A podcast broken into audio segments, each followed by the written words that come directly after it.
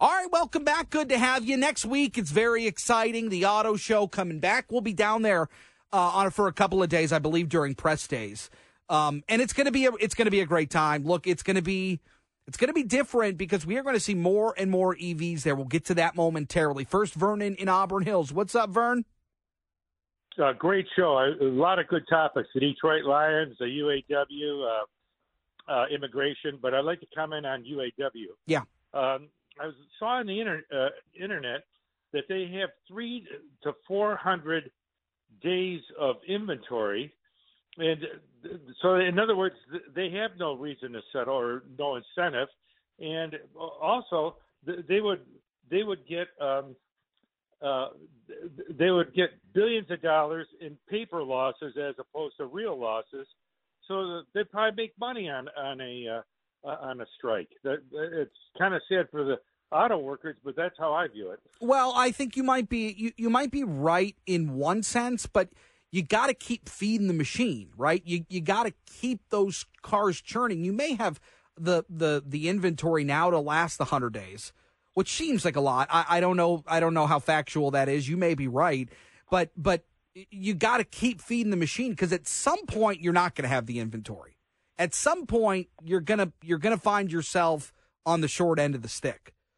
So they may be good for the first couple of, of weeks, but but after that, it's going to start getting tough. It's going to start getting challenging. You'll go through kind of that dead period where you don't have the inventory because you you you weren't running. Uh, it's a good thought though, uh, Vernon. Thank you. 800-859-0957.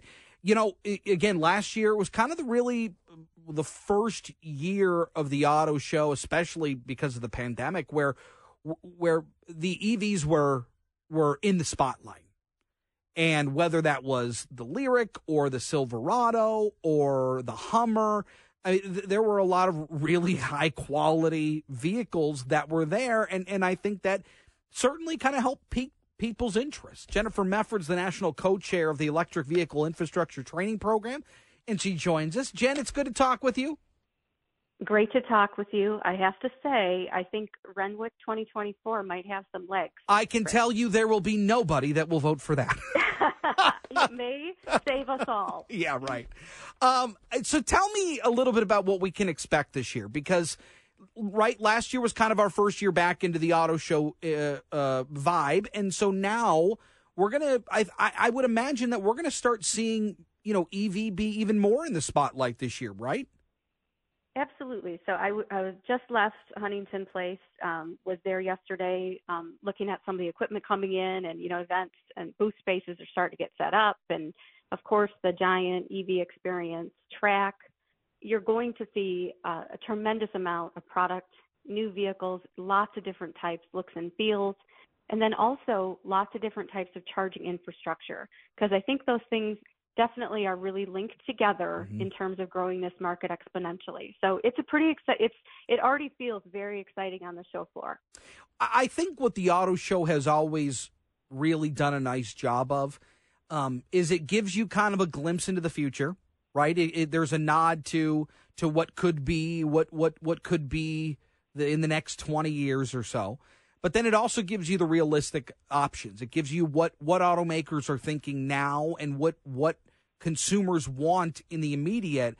And and I think again we saw that a lot last year. I I, I think I left out even a couple of, of the EVs. I think the Blazer was there. Uh, the Equinox might have been there. Obviously the F one fifty. So it, it, all of as as we start to see more and more inventory and as automakers roll out more of the catalog, um, it, it will take a front and center look. Does that help people maybe think? Okay, well, we're not, this isn't into the future anymore. These are now the cars that are going to be in the immediate. Does that help EV sales, do you think?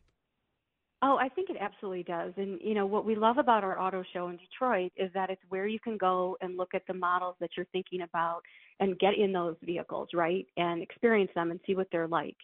This experience this year will actually allow attendees to drive all of those new EVs that have come to market not the ones that are coming right in the future, but the ones that are here now. And I think it makes it really real. So the EV test track experience is that ride along um, experience with that acceleration lane. that actually lets attendees experience these vehicles they're starting to hear about and Mhm. see and are seeing on the roads, and then also get information on what is it going to take to charge that? What is it going to look like when I go to a fueling station in public? How long does it take? All those questions. I think that all helps advance the industry. And one of the other uh, uh, things that I, always love about going to the auto show, when, when, again, when you talk about the vendors that are there, right? It's it's all of the other stuff outside of just the vehicles, whether it's airbags, uh, you know, safety measures, seat belts. I mean, there are so many different advance, advancements in so many different areas. And and you brought up something uh, about the infrastructure side of things, and whether it's public infrastructure or at home infrastructure. I, again, to me, those are real world, tangible uh, solutions to maybe some of the problems that people see with electric vehicles. I, I have to imagine that as a whole, as this auto show goes on, and as Detroit wants to be kind of the center of this next revolution in automobiles, that we are going to see more and more of this, and and the Detroit Auto Show has to play a bigger role in that, doesn't it?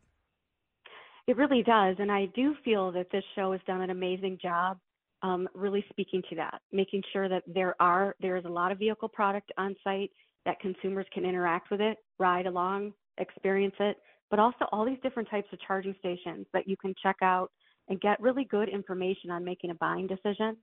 Um, the EV Learning Center, the Powering Michigan folks have put together this amazing kind of garden of different types of charging stations. It's 3,000 square feet.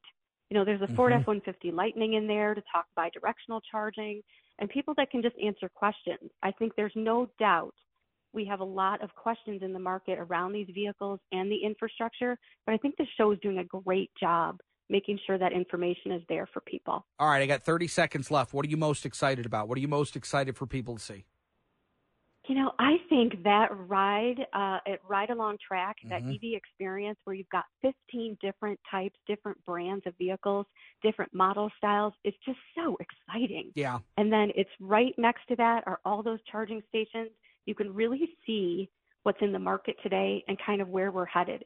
There's a product in that charging um, area that will fully charge uh, a vehicle in 10 minutes. It's electric Oh, fish. I hope that people check it out. It's amazing. All right, we'll we'll we'll certainly check it out. That torque is no joke. It's a ton of fun. Uh, Jen Jennifer Mefford, thank you so much. Good to talk with you. We'll Thanks, talk with you again soon. 800 859 0957. Got to take a break. Get you caught up on some of the other stories making headlines next.